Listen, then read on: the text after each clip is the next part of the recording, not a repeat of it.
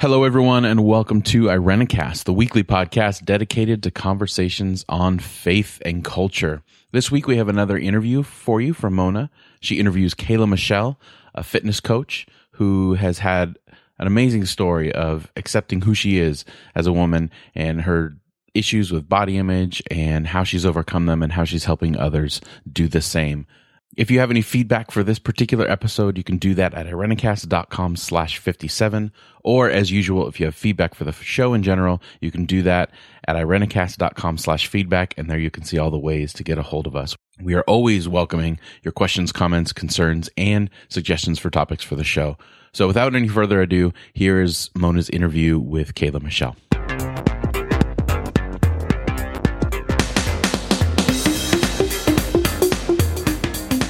Everyone, this is Mona. Welcome to another episode of Irenicast. I am excited today to introduce you to one of my friends, Kayla, who is an ex runway model and current fitness entrepreneur who is a health coach and promotes body positivity and recovering from disordered eating. Hi, Kayla. Welcome to the show. Hi, how are you? I'm really good. It is such an honor to have you today, and I've been looking forward to this interview for a while. So, mm, me too. Awesome. So I'm going to ask you, Kayla, to begin with just telling your story. Um, it's a great story, and I think our listeners will really benefit from hearing it. So I understand that you have a long history with with body image, which is the topic of this interview.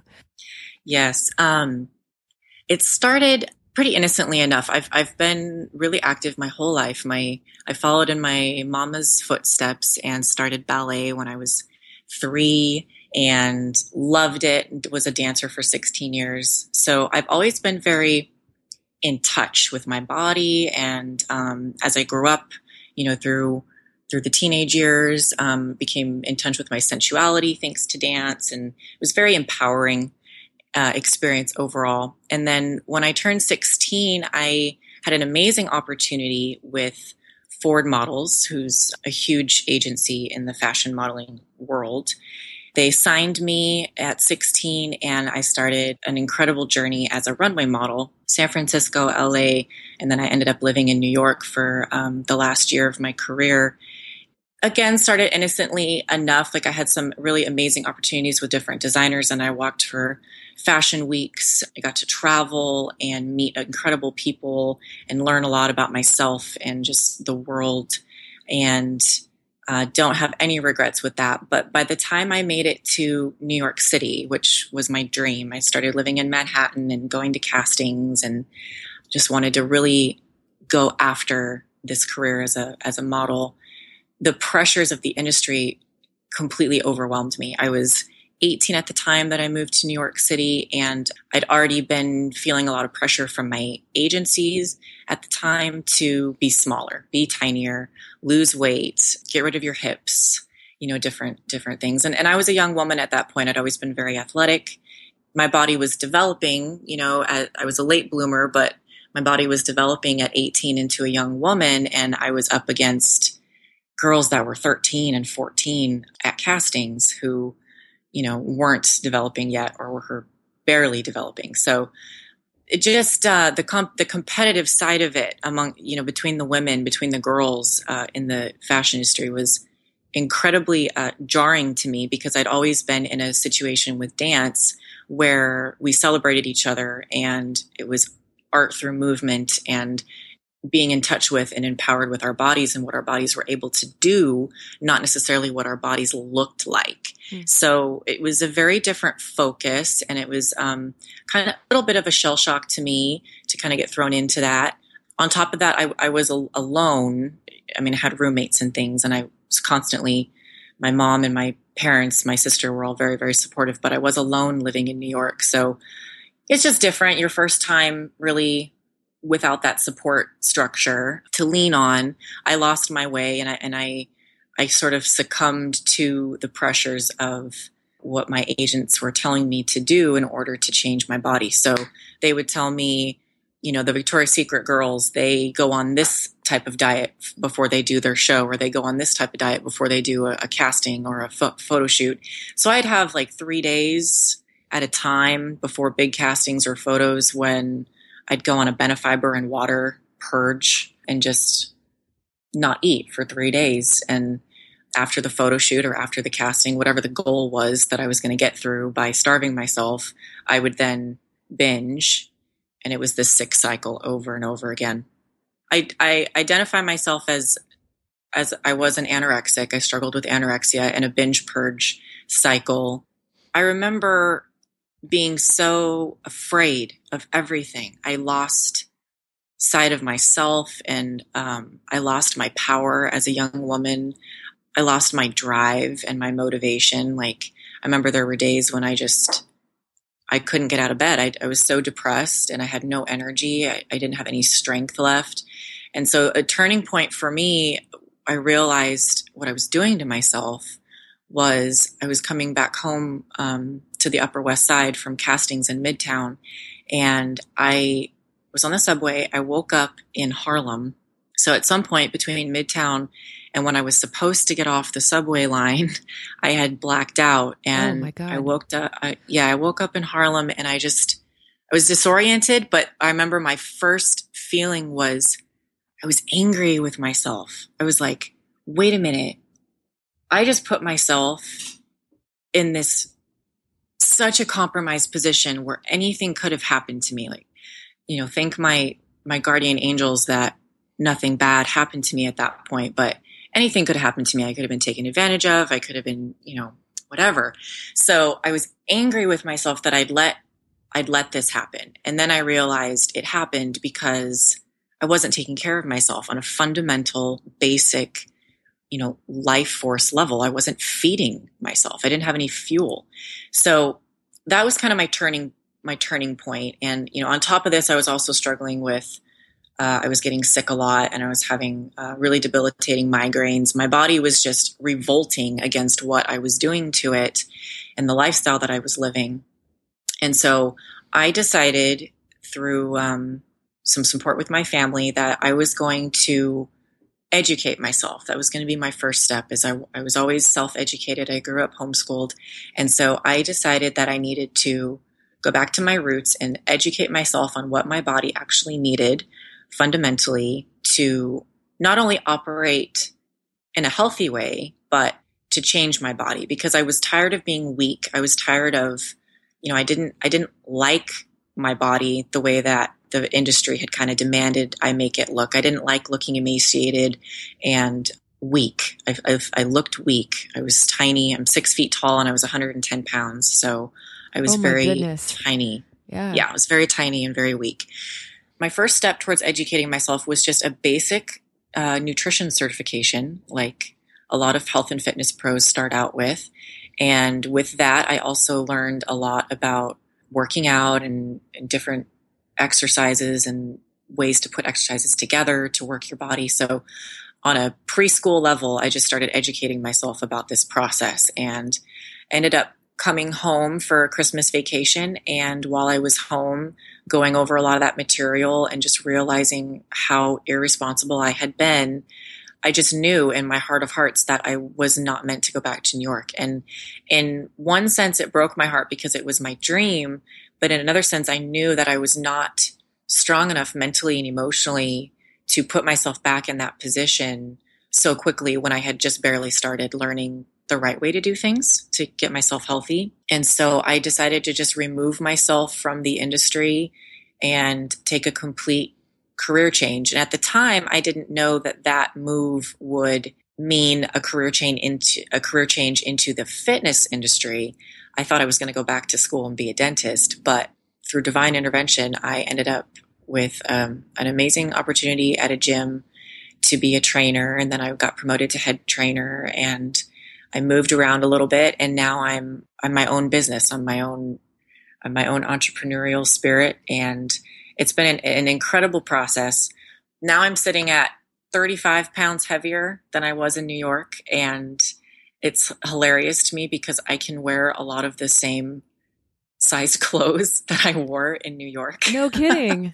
yeah, but I'm 35 pounds heavier. And uh, it's just, it's amazingly uh, empowering to realize how capable our bodies are as women. Not only are they resilient, but what you are capable of as a woman when you put your mind to something. I was so hungry for my recovery at the point when I decided to not go back to New York. I was so adamant about it. I knew that I was not okay with the standard of beauty that was being pushed on us as models. And then as models, you're put up on this pedestal in society. Celebrities are the same way. You know, your bodies are put up as these objects to be coveted and lusted after and admired. And I did not want to be the kind of role model to young girls looking at my photo in a magazine or on a runway as a walking hanger for clothing, mm.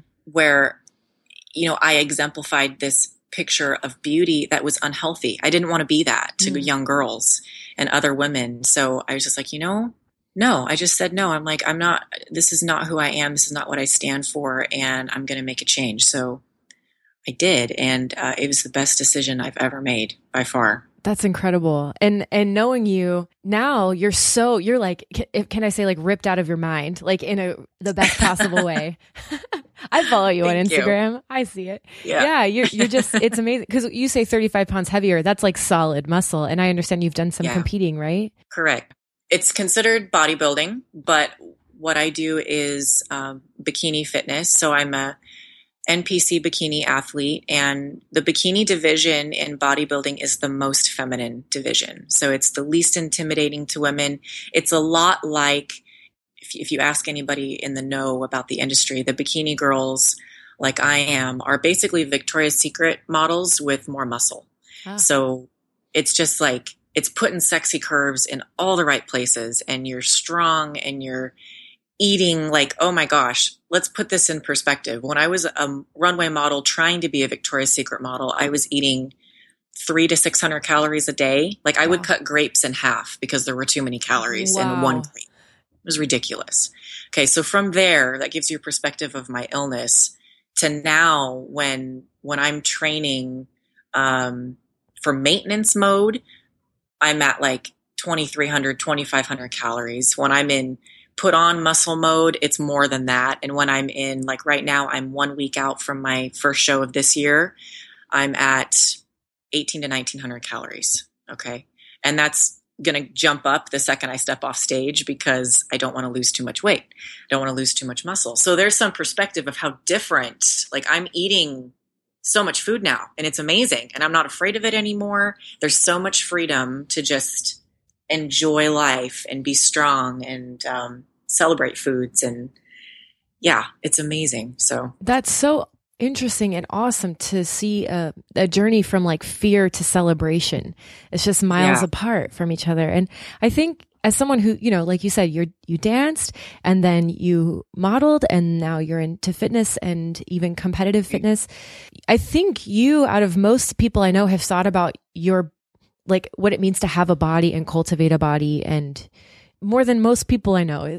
Could you yeah. talk more about what that means for you to have a body and, and actually be a performer or and Right. Yeah, absolutely. Um, I think it's a little bit unique because, you know, in our, I feel like in our society, in our world, at least in a Western, Westernized culture that we live in, the body, okay, let's talk women specifically.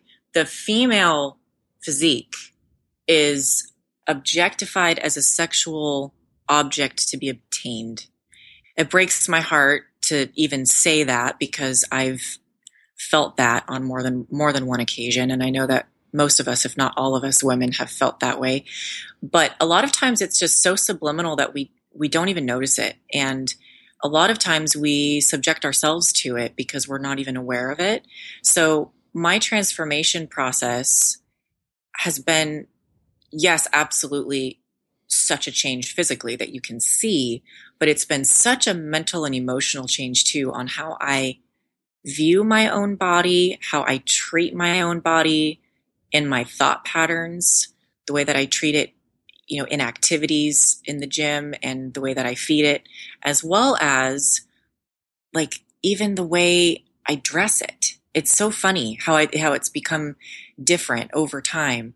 Like when I remember when I first first started working out like the the place right before i started seeking recovery i was obsessive over working out because I hated my body and I was a cardio bunny. So I would run to the gym from my apartment in New York and then I would get on the treadmill and then I would sit on the floor and do crunches for an hour because I thought that was going to somehow give me a smaller waist.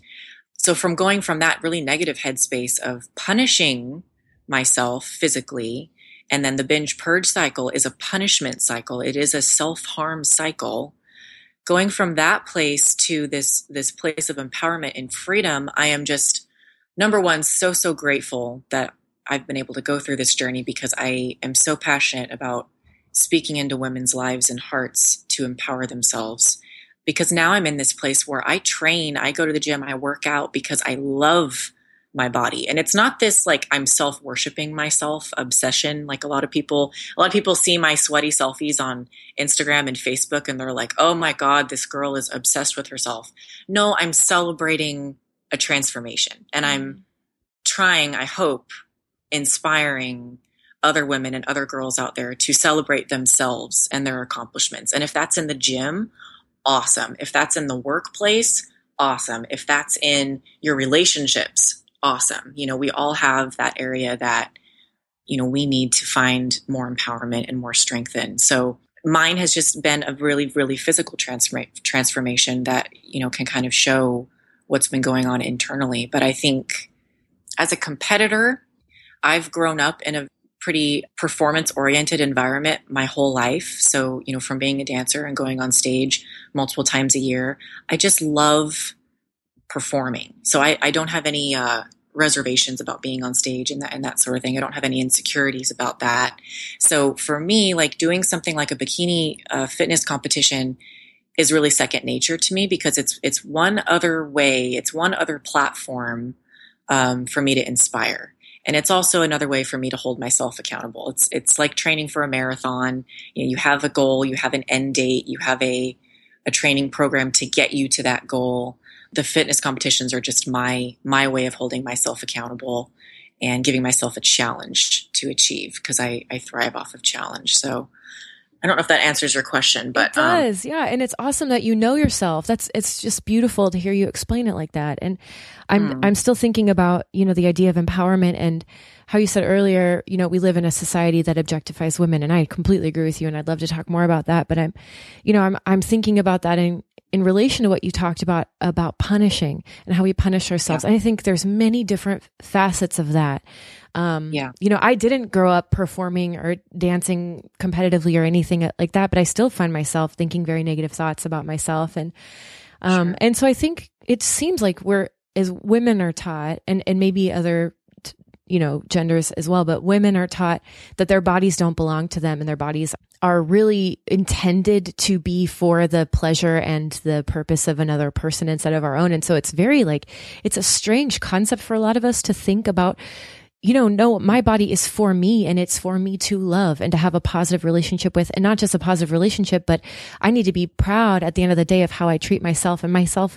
My outside should match the inside beauty of, you know, me. And that's okay. You know, for a yes. lot of us who are raised in like conservative envi- environments, it, it's, it can see, seem very selfish to develop and cultivate a positive relationship with your body. Oh, totally. And I, I have heard that on multiple occasions. Um, it's it's astonishing to me how, um, and I think it comes out of a place of fear. But it's astonishing to me the messages I get from women.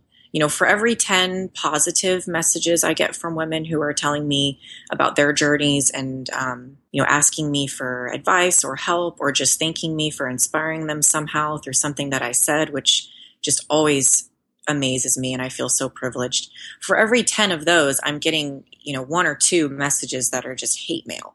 And it's astonishing to me that women can be so spiteful against someone else's confidence. You know, how we can we we don't even see it in ourselves. You know, I don't think that these these girls that are messaging me this way, but when you're contacting me and saying, you know, get over yourself, you know, there's people starving in Africa, and all you do is talk about how you starved yourself.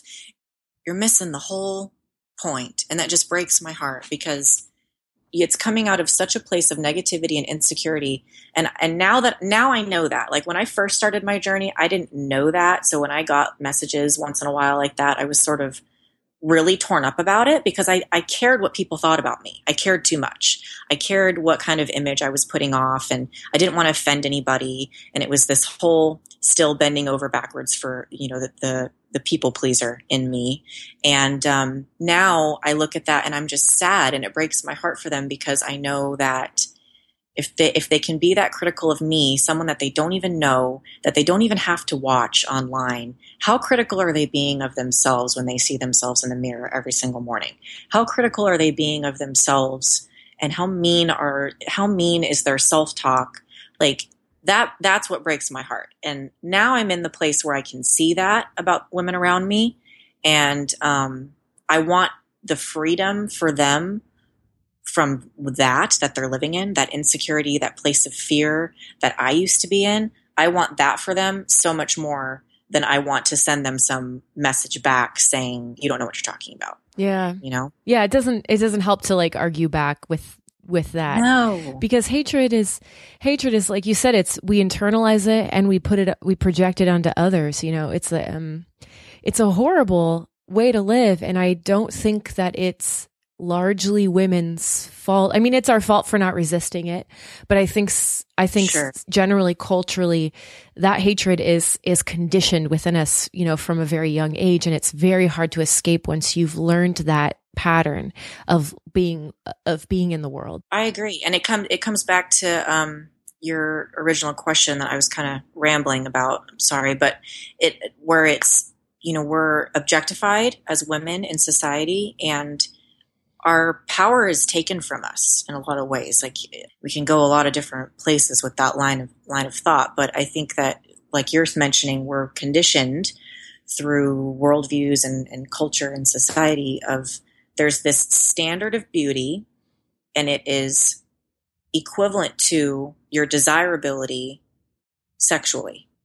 Like the common sense answer for, or the the the common sense jump in in thought process for women when I when I talk to them and I can see it in myself in the past is your value as a woman it's directly correlated to sexuality and sexuality is not the same thing as sensuality Hmm. Right. so I want to make that that yeah, um, can you say a little bit more about that? so that to me sensuality is something that you can experience and celebrate within yourself without anyone else involved, right?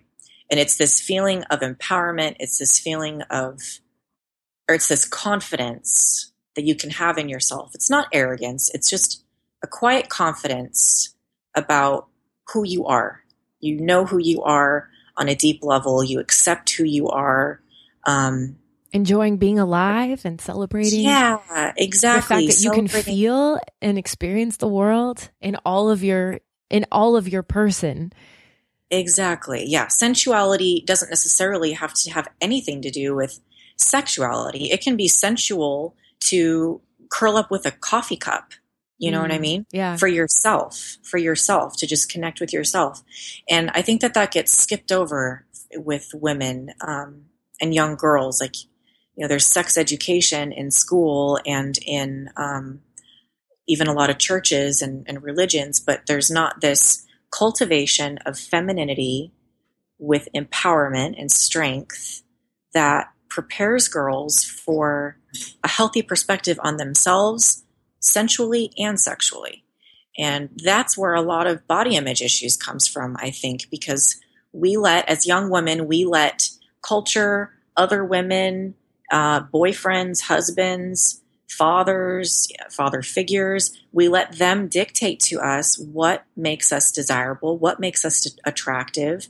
And then when we get the feedback from external sources like them saying you're hot you're pretty you're sexy i desire you whatever it is then we feel good about ourselves. Hmm. but then when that when that uh, external acceptance or praise goes away our confidence goes away we don't know we don't know within ourselves that we are beautiful exactly the way that we are because we don't accept ourselves exactly the way that we are or we don't know how to change what we don't like about ourselves etc Yeah. So if we base it on something faulty and fickle, it's always, it's never going to be within our ability to hang on to it. yeah it's not it's not coming from an intrinsic place Mm. I mean, think about it in a really basic way. It's not natural for us to, you know, how many women do you know who take themselves out on a romantic dinner and they just read a book? I tried that once or twice and it was so uncomfortable. Right? Right? Yeah. But, but see what I'm saying? See what I'm saying? Like, we don't know how to romance ourselves. as yeah. women. And keep our own company and, and enjoy. Yeah. Yeah. Exactly. And that's where, you know, when we're seeking praise or we're seeking affirmation from men or um, or other women in our lives that we look up to or we idolize or society, when we're seeking praise from them and then we don't get it, that's where these these real deep issues start getting rooted, Interesting. I feel. And and there's Yeah. and there's a lot of different ways to you know there's a lot of different tracks to go off of from there but i, I just feel like in general the objectification of of women and young girls it's a trav it's just a travesty and it's affecting it's affecting us on a chemical level it's affecting us on a psychological level subconsciously to where we don't even realize that we're not good at being alone like the girl we all got the girlfriend that's like never single right Yeah. and and and we kind of joke about it but really is it that she chooses to never be single and she just has like a line of men waiting out the door for when she is single so that she can jump into another relationship or is it that she's afraid of being alone or she doesn't know how to be alone or she thinks that she's not worth anything if she's alone because she needs that affirmation from a man Hmm. you know so Yeah. there's all these different um, these different patterns that we build within ourselves as women to protect ourselves from hurt to protect ourselves from feeling undesirable. None of that feels good. None of us want to feel undesirable. None of us want to feel unsexy or not beautiful but we don't know what to do with those feelings to transform them into empowerment and self-love and celebration of your health on whatever level that means to you. Like I by no means preach you have to be a bikini competitor or you have to be a fitness model or look like one of us in order to be healthy. Absolutely not. Half the bikini girls I know aren't healthy at all. Mm. So it's it's such a it's such a different journey for everybody. Mine just so happens to be the way that I've explained it, but for someone else, like for you, it would look completely different. And that's Yeah. the beauty. That's the beauty about it is that everybody's journey is different and everybody's story is different and we need to celebrate that within ourselves and with each other. Yeah. And I think if exercising beauty is something that brings you joy, then awesome. But I, Mhm. in, in a different light, I, I love what you're saying about being alone and accepting yourself first before anybody else. Because um, I recently read this quote that really kind of caught me off guard. It was so, it was so revolutionary to what I've heard a lot of my life. It was something to the effect of, um, you don't owe anyone to be pretty. You don't owe beauty to anyone. Pretty is not the rent that you pay to occupy the space in the world that's designated as feminine. And I Oh, was I like, holy that. crap, right? Yeah. Holy crap. I mean, my whole life of, you know, if, Mind if you, blown. it's totally mind blowing. I don't have to occupy that if I don't feel like it. If I, if I have a day where I don't feel like exhibiting beauty in any sense, even in my own sense, if I just want to be a person and not think about it, I have that right as a human being. And for those who are listening who aren't familiar with that line of reasoning, think about how all encompassing that pressure must be to be beautiful and to exhibit beauty all the time and how exhausting that is. Oh, so exhausting. That's a perfect word for it. It is all consuming and exhausting. Like if you look at the billions that are spent in the advertising industry on beauty regimens and products, supplements, it's astonishing. It's astonishing. Yeah, and the it's- marketing of those things are like the underlying message is almost always you are not enough, so you need this thing that we're selling. That's the base Yes. of it. And it's gross. I know, exactly. Yeah. Exactly. So, something you said earlier was really interesting to me, and I want to go back to that for a sec. You talked about how society doesn't want, you said something like, if you can remind me, society doesn't want women to be empowered. And I'm thinking a lot Mm. about, so he, did you say something like that? Um, yeah, I think so. Yeah, and I've heard other women say this, like um, women who are actually who actually grow up and reject infantilization and claim their power are actually quite dangerous, or viewed as dangerous, or viewed as threatening to social order because they're no longer submissive. They actually claim a voice. And I was thinking about what you were saying at the very beginning of this call, um, or this at the very beginning of this uh, interview about how when you were in New York and you were going up against um, for jobs, you know, 13 and 14 year olds, and you were told to lose your hips. How can a woman lose her hips? Like, that's actually your bones. You can't shrink your bones. Yeah. That's ridiculous. Oh, totally. totally. Um, so, Yeah. I mean, it's it's interesting that we have culturally a, a very developed beauty aesthetic that is that preferences the looks of girls over actually adult mature women as being more Yeah. sexual and more desirable. And I think it goes back to that idea that submissive women aren't threatening. Submissive wit- women won't put up a fight when when bad things happen, you know? Yeah, absolutely. I think the best the best way to kind of visualize the way that it's impacted society is if you look at the expansive permeation of pornography in our culture.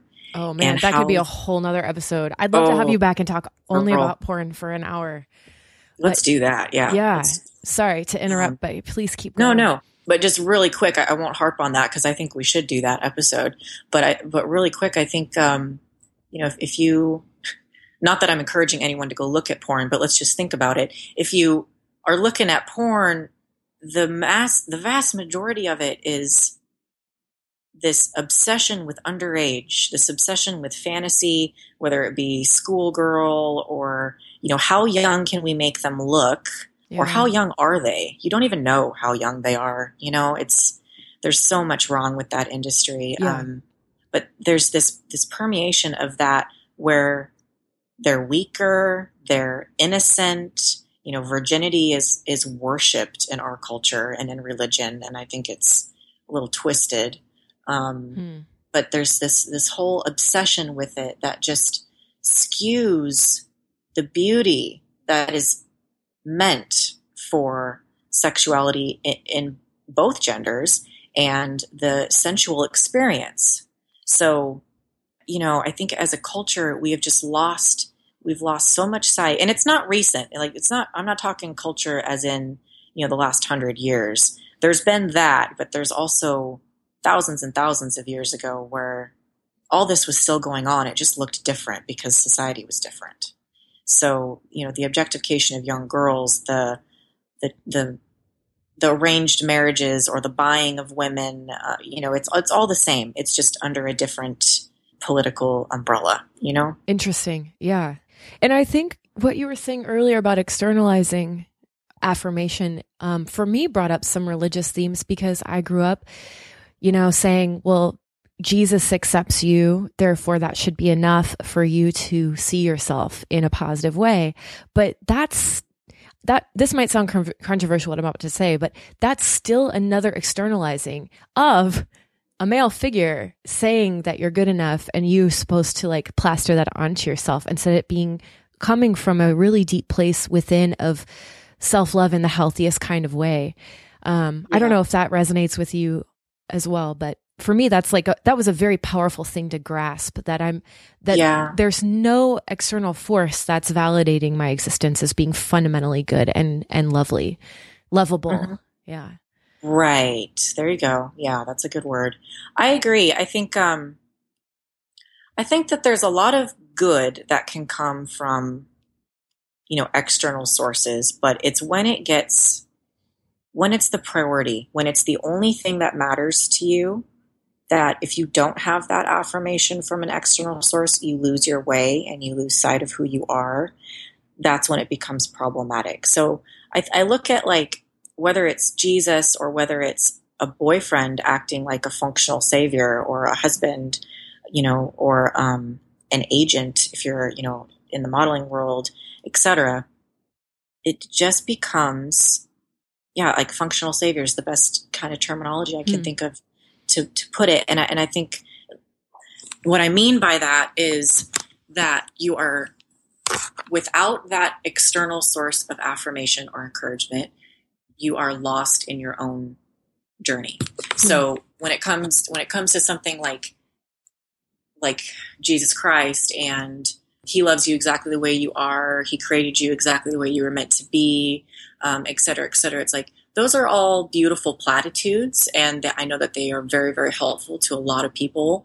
Um, and regardless of, of like belief systems and things like that, I'm not against it. It's just when it replaces the importance of you acknowledging for yourself your in, inherent value as a person and I think that you can get you can draw a lot of that from maybe religious beliefs and things like that, but it is still I agree with what you're saying. It is still an external source of that value. So I think it's a balance. We have to we just have to be careful with, you know, if you if you're going to align yourself with with a belief structure like that, keep it in perspective because then because then what i find happening is this is what happened to me i grew up very conservative uh, christian as well and then um, I've gone through some experiences over the last few years only, uh, pretty recently, that just completely shattered my worldview. And it's not that I don't believe in Christ anymore and that and that line of thinking. It's just that it's changed. I don't. I just no longer feel the need to place all of my value in everything that I do on something external. I don't need to place all of my value into one Bible verse or one passage of scripture. It's bigger than that. And my relationship with the Lord is bigger than that. So hmm. it's a journey and it's a search. And, and um, I'm one of those people that's just really hungry for knowledge and for searching and, and finding, um, finding ways to to fill the gaps if you know what i mean like i hope that makes sense because i feel like there's just yeah. a lot of gaps in in what's communicated to us between what we experience and then what what we're told or what we're preached to or what's preached to us. So um, I think filling those gaps is really important to establish our own autonomy and value intrinsically as women uh, specifically, but just as people in general. I think it's really important. Yeah, I think there's so much wisdom in everything you just said, and I'm I appreciate your perspective is is very measured. I really liked that. Um, mm. And so I want to talk for a second about two things that have come up repeatedly.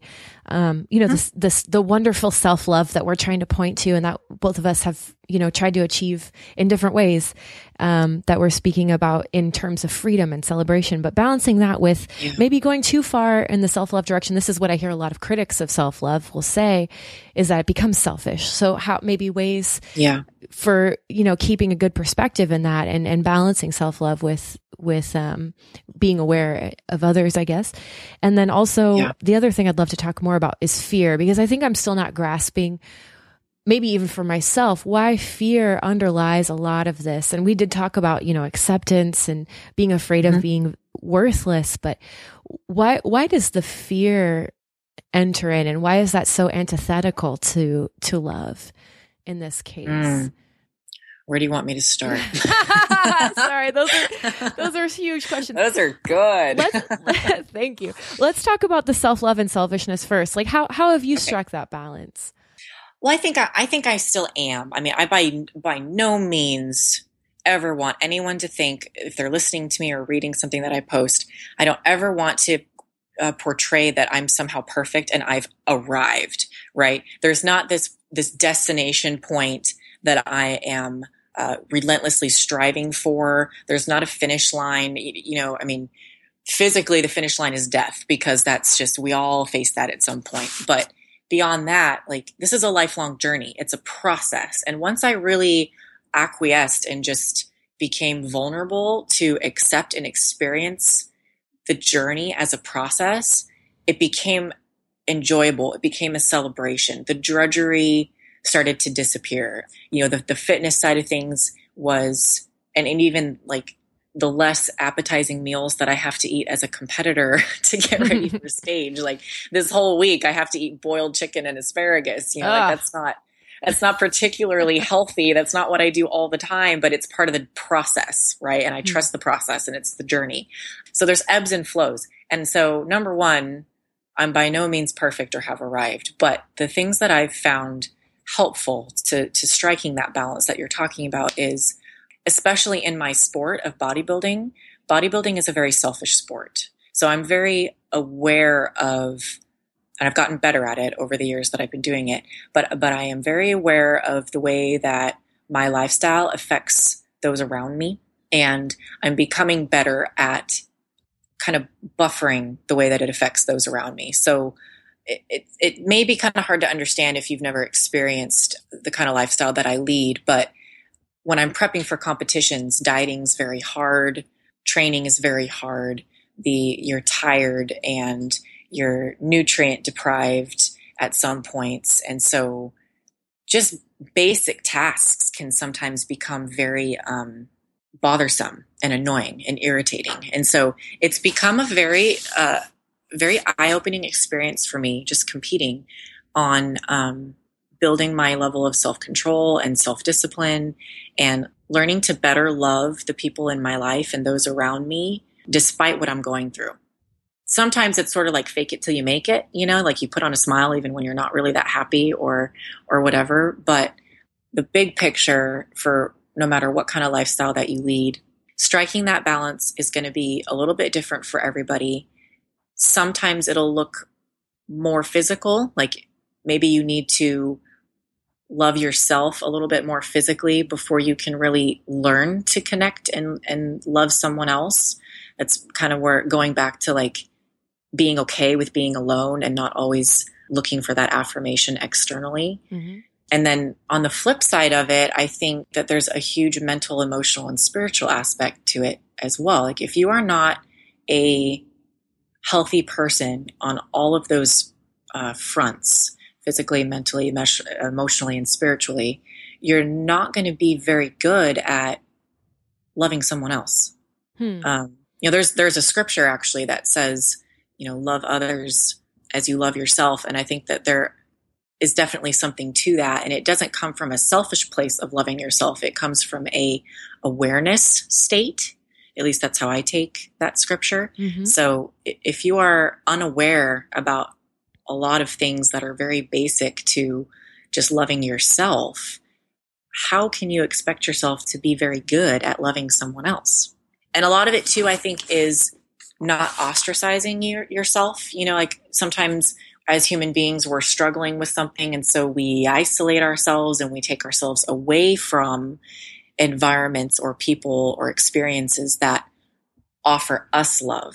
Like we almost roadblock receiving love because we don't feel worthy or, um, you know, we think that we need to fix ourselves perfectly and get everything lined up before we are are, are ready. ready, to yeah. go out there. Yeah, Oof, yeah. love. I think that's true for a lot of people. Right, and I think that, and that's sort of where fear comes in too. Is it's like don't be afraid to put yourself out there. Like we are all a mess. We're all a hot mess on one front or another. We're all learning.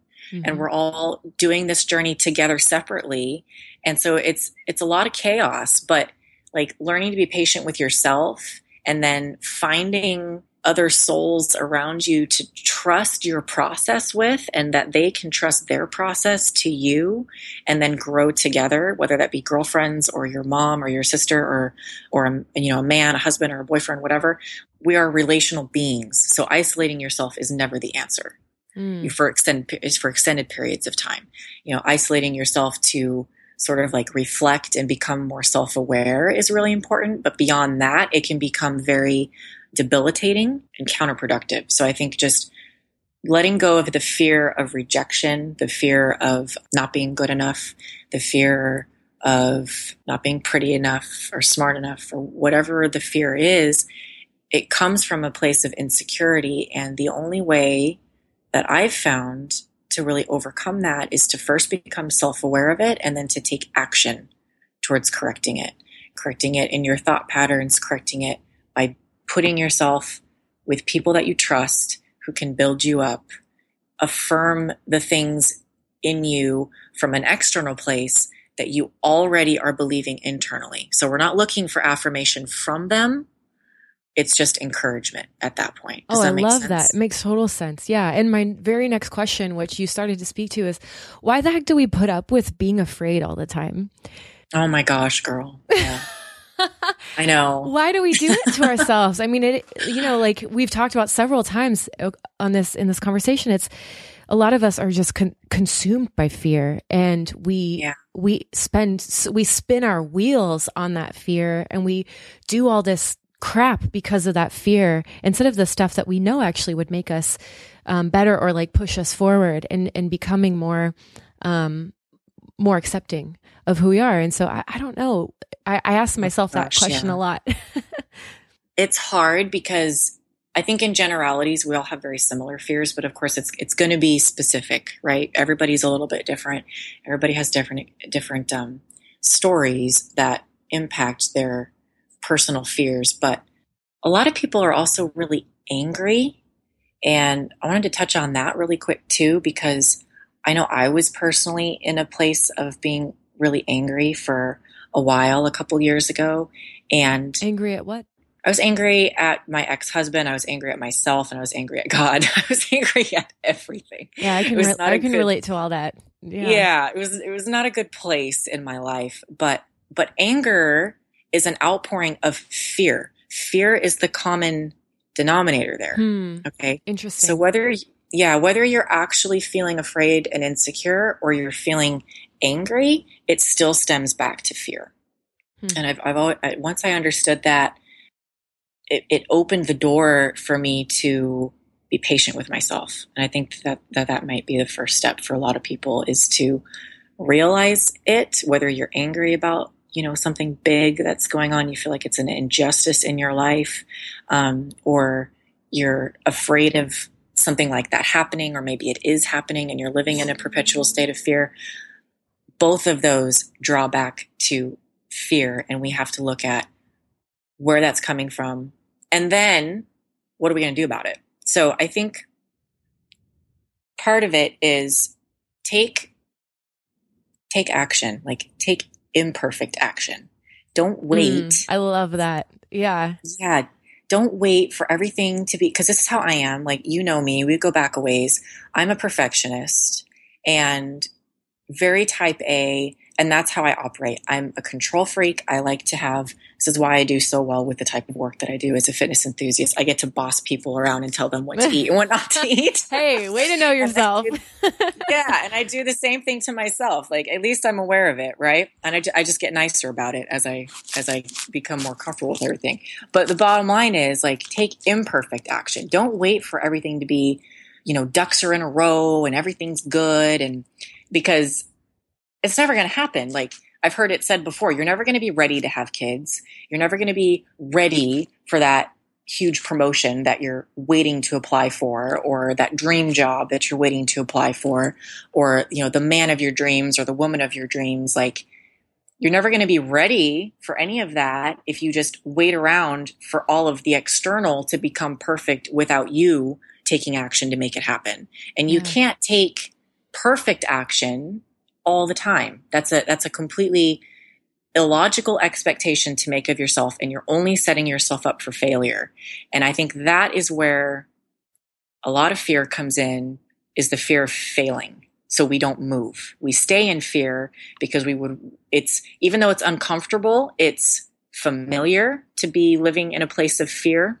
If we take imperfect action, we set ourselves up for the vulnerability of failing so yeah. The thing is is to not fear the failure, fear the inaction because without taking yes. with, without taking action, you're never going to move forward. You're never going to reach what it is that you're dreaming about. You're going to continue to live in the same place that you're living right now, which you're not happy with. You might be comfortable with it because it's familiar, yeah. but you're not happy. Like, be real with yourself. Stop lying to yourself. You're not actually happy with it. So, this cop out of I'm afraid, well, what are you afraid of? Like, really dig deep. What is it that you're afraid of? Are you afraid of failure? Are you afraid of disappointment? Are you afraid of, are you afraid of success? That was mm. one of my mm. things. I was afraid of if I actually took the steps that I've been taking over the last six months, what if I'm not ready for the kind of success that I know I'm capable of? Hmm. What if I'm not ready? Right? So really, really dig deep and you have to do some soul searching.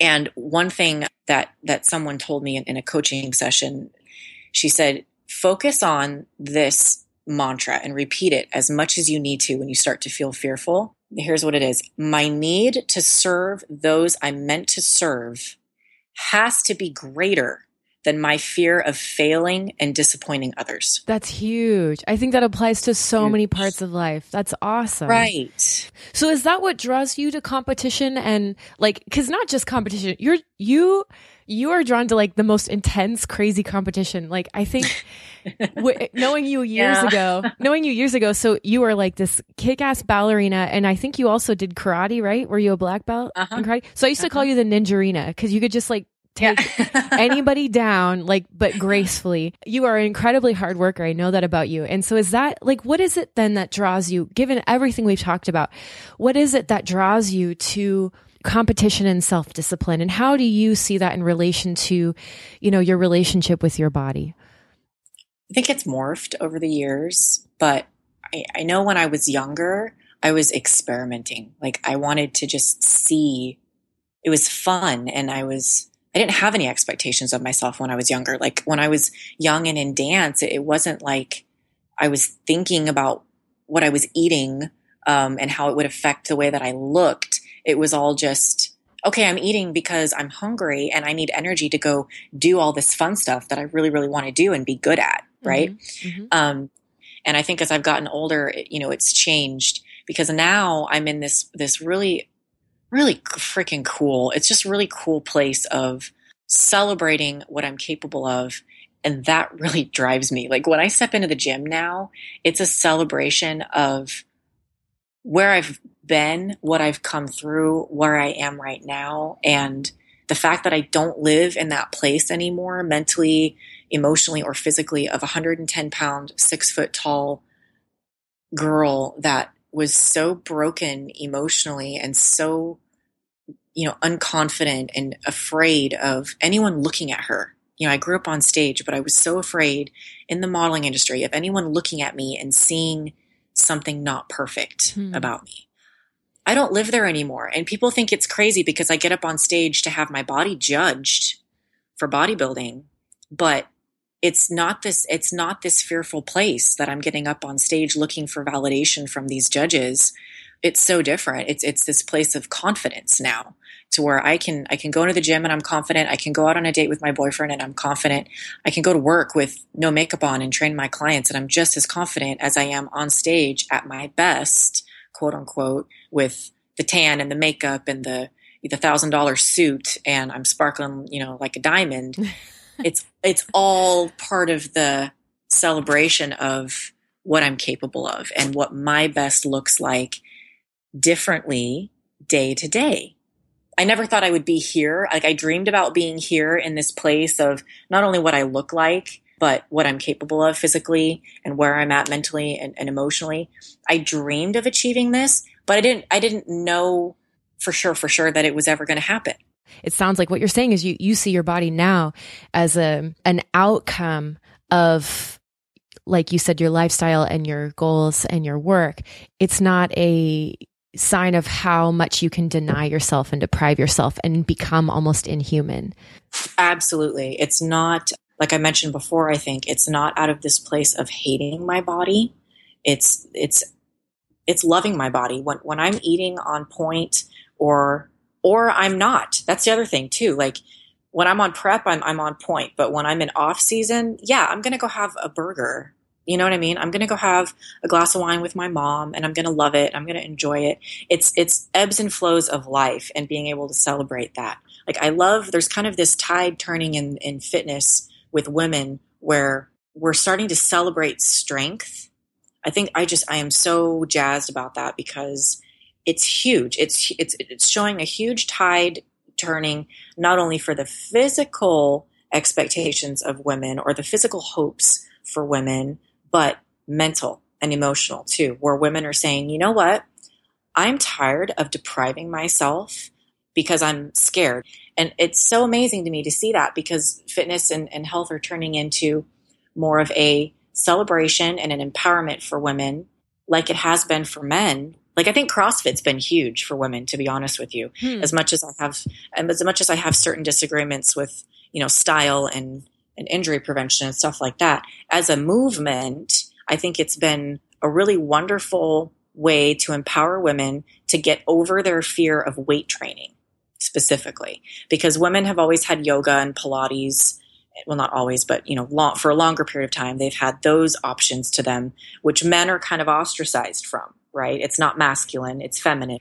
Yeah, no, that's incredible. And I didn't think about how significant or symbolic that is to for women to lean into, yeah, I want to be muscular. I want to have Michelle Obama arms. I mean, it sounds like, oh, there's just another standard of beauty that women have to hit. But on, on a deeper level, what you're saying, the psychological, the mental aspect of like, I, am not going to apologize for being strong. And instead, I'm going to see that as part of my personal health and part of my vitality and being fully alive and fully present to the world and I have a right to be there and I have a right to be happy about it and celebrate it. That's that's totally revolutionary. That's incredible. Amen. Yeah, no, I love that. That's exactly on point. I, I know that you're super passionate about working with women, especially who have been, um, who have participated or been victims of the disease of disorder, diseases of disordered eating, I guess is how it would be called. What is your message to women in particular, and maybe also to men who are, who are dealing with disordered eating or dealing with self hatred? Number one is anyone listening who's in that place right now to know that you're not alone.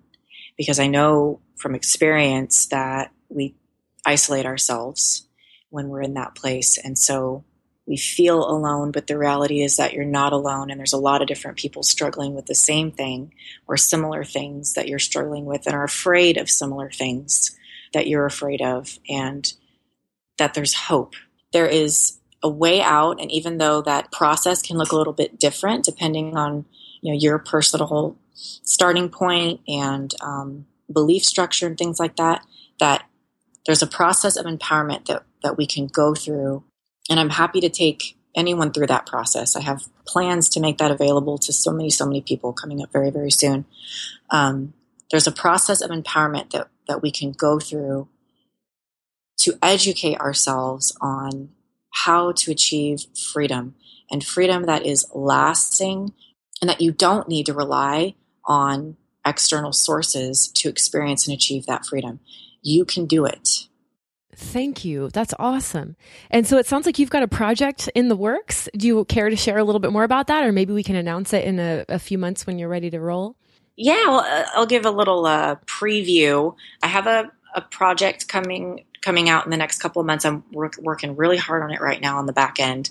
But basically, it's going to be a six week intensive program for recovering um, disordered eating patterns. So it's going to educate, just like I found that education was very empowering for me in my personal journey. It's going to educate you, it's going to encourage you, it's going to provide you with hope and resources, actionable steps to take to either um, jumpstart a recovery process, or maybe you've been searching for something to really give you. Um, action steps to take to progress your recovery process. By no means am I claiming it to be a eating disorder recovery um, like registered clinical program, but it is like a self. I hate the term self help, but but it is like a self help, self healing. There you go. I like that better. Um, program that that I lead, and it's there's going to be a lot of accountability. It includes nutrition as well as as um, exercise planning and guidance and and then there's a lot of like kind of what we had been talking about today sort of the life coaching um, mental emotional aspects of things too because that's huge with disordered eating so i'm really excited about that and um, i can uh, we can make more another announcement about that when it's ready but Please do. Yeah, yeah well, we'd love to give a shout out to that. And um, if anyone cool. wants to get in touch with you, they can contact you through the social media you mentioned earlier, right? Website, Instagram? Yeah, perfect. Awesome. Yep. Or they can or they can email me at um, Kayla K A Y L A at kaylamichelle.co. Excellent. Thank you so much, Kayla. You are so inspiring to speak with, and and truly, your story is amazing, and the fact that you never settle for less than what you know that you can do out of a, a sense of just passion is is incredible. I'm I'm just I'm so jazzed. Thank you so much for speaking with us today. Oh, thank you. It was an amazing opportunity and a lot of fun. I hope we can do it again on other topics. We should. Cool. Yeah, we should. Or maybe we can have you on as like a, a, a fourth host for our normal show.